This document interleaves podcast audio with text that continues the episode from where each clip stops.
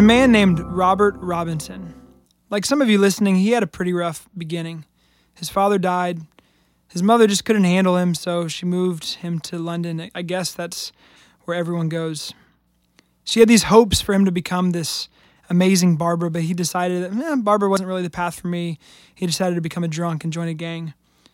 It came time in his life where he went to this fortune teller and got wigged out to the point where he decided to show up at this evangelistic meeting and heard this dude named George Whitefield preaching, and, and it shook him to the core to the point of putting his faith in Jesus Christ.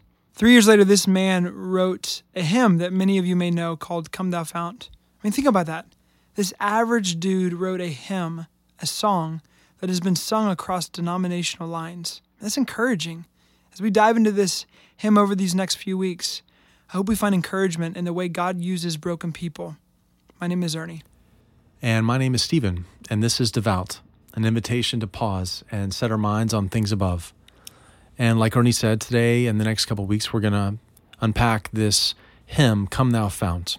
And so the first verse of this hymn says this Come, thou fount of every blessing, tune my heart to sing thy grace.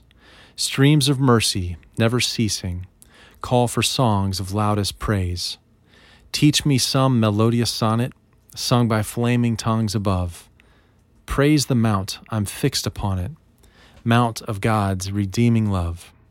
So he starts with this request Come, thou fount of every blessing.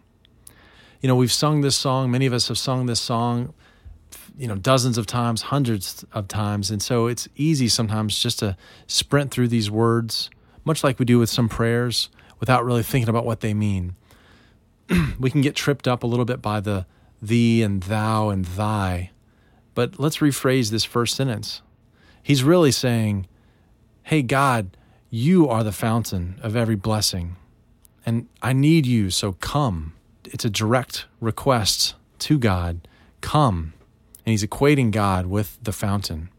He's really channeling what Jesus says in John 4 when he's talking to the woman at the well and talking about water from the well. And he says, Everyone who drinks of this water from the well will thirst again. But whoever drinks of the water that I will give him shall never thirst.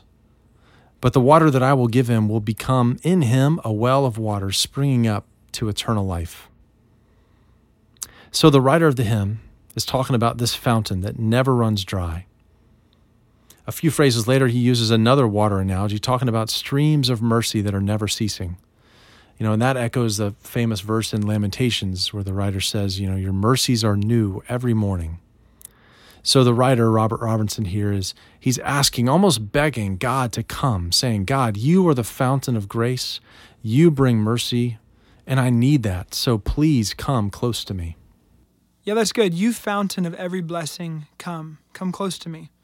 You know, I, I, love that we're even taking time to consider some of the words that are in this hymn because it's easy to sing songs and not really understanding the meaning behind it. And that's partially why we wanted to dive into this over these next few weeks.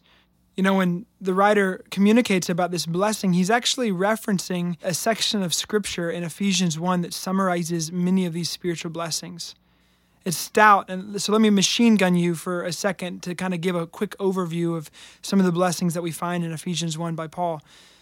In Ephesians 1, we, we hear that we are blessed to be elected or to be chosen by God.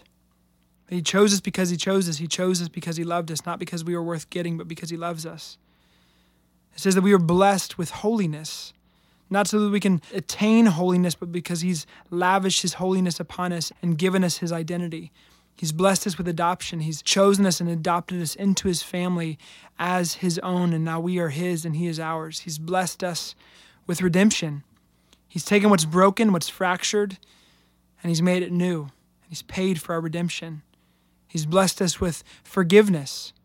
He's erased our sin as far as the east is from the west. That your past and your present now doesn't define you.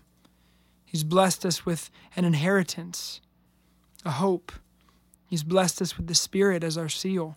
See, we are blessed in Christ. So whether you get that promotion or not, we're blessed in Christ. So whether the cards of life have been given to you in the way that you hoped or thought you deserved, you're blessed in Christ.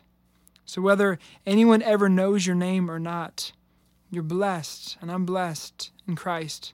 See, what's interesting about these blessings is that Paul has these moments of praise that are intermingled throughout this section in Ephesians 1. I'd encourage you to read it later, but in Ephesians 1, as he's writing through this, he'll just randomly say, To the praise of his glorious grace. And he'll go a little longer as he's talking about these blessings, and he'll say, To the praise of his glory or the praise of his glorious grace. Meaning, when we understand that the fountain, the giver of blessing, it leads us to worship. Yeah, I love that idea. When we understand the fountain of blessing, it leads to worship. You know, it really seems like probably the central idea of this hymn, at least of this verse. And that second phrase, tune my heart to sing your grace. Man, what a cool picture. You know, tune my heart. It's just really beautiful poetic language. Uh, he's asking God to reset the focus of his heart.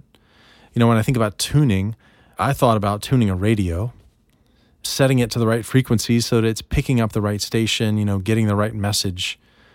But then I realized, well, wait, this hymn was written like over 140 years before radio was invented. So he wouldn't have been talking about tuning a radio.